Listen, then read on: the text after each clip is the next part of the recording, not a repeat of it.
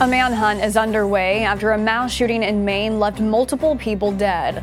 And after three weeks, the United States has a new Speaker of the House. The morning rundown starts now. From the Straight Arrow News Studio, bringing the stories that matter to you from across the United States and around the world. This is the Morning Rundown. Today is Thursday, October 26th. Thank you for joining us. I'm Kara Rucker. A manhunt continues this morning for the shooter who killed multiple people at a bowling alley and a bar in Lewiston, Maine Wednesday night. The number of casualties is not yet confirmed by police, but according to reports, at least 16 to 22 people were killed in the mass shooting. Dozens of others, reportedly up to 50 people, were injured, some by gunfire, others were reportedly hurt while running from gunshots. Though authorities have not identified a suspect, they are working to locate a person of interest. 40 year old Robert Card is considered armed and dangerous. Card is described as a trained firearms instructor and is believed to be in the Army Reserve. Reports indicate he recently reported having mental health issues and had threatened to shoot up a National Guard base. Reports say he had been committed to a mental health facility for two weeks this past summer. Maine's Department of Public Safety gave an update to reporters late Wednesday night. We have uh, literally hundreds of police officers working around the state of Maine uh, to investigate this case, to locate Mr. Card, who again is a person of interest and a person of interest only. And we'll continue to gather information so that we can bring uh, the suspect to justice. Authorities issued a shelter in place order for residents of Lewiston, as well as in nearby Lisbon, where a vehicle said to belong to Card was recovered by police. Federal officials say President Joe Biden, the FBI, and the Department of Homeland Security have all been briefed on the situation. Should the number of deaths reach 22, this would be the deadliest shooting in the United States since the 2019 mass shooting at an El Paso Walmart where 23 people were killed. That's according to the Gun Violence Archive. Now to the latest in the war between Israel and Hamas. Overnight, Israel said it conducted a targeted raid on terrorist sites in northern Gaza using tanks before leaving the area, preparations for what it calls the next stages of combat.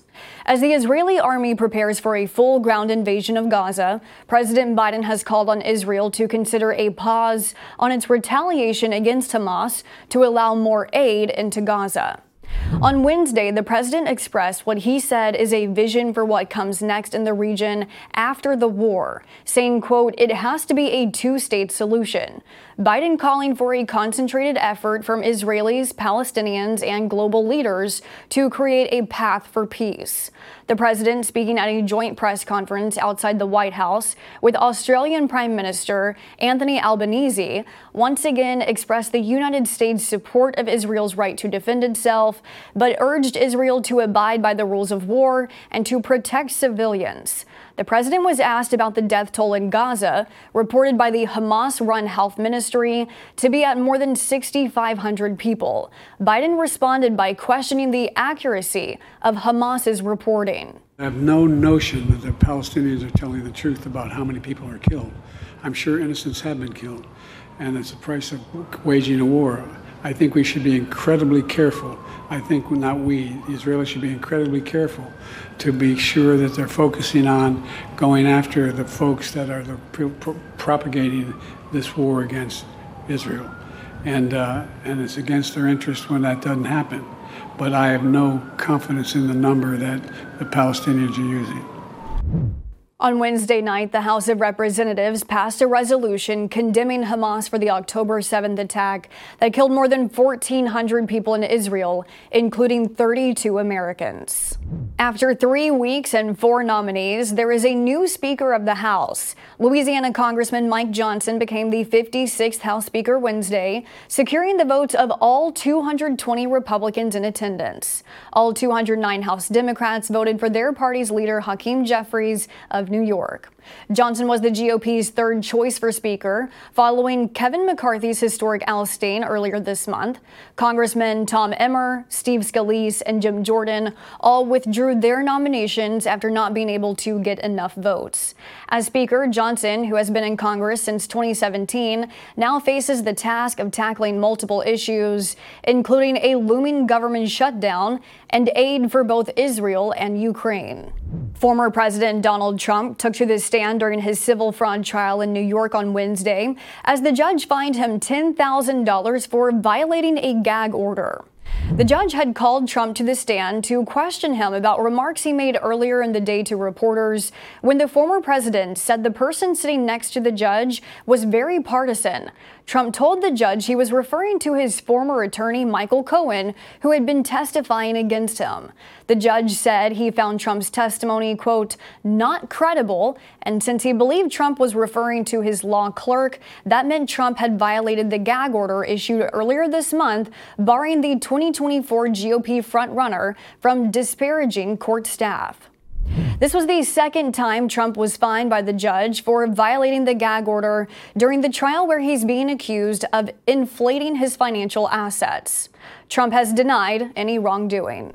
A breakthrough in the nearly six week long strike by auto workers against the Detroit Big Three automakers, Ford, GM, and Stellantis. The United Auto Workers Union said on Wednesday that it reached a tentative deal with Ford.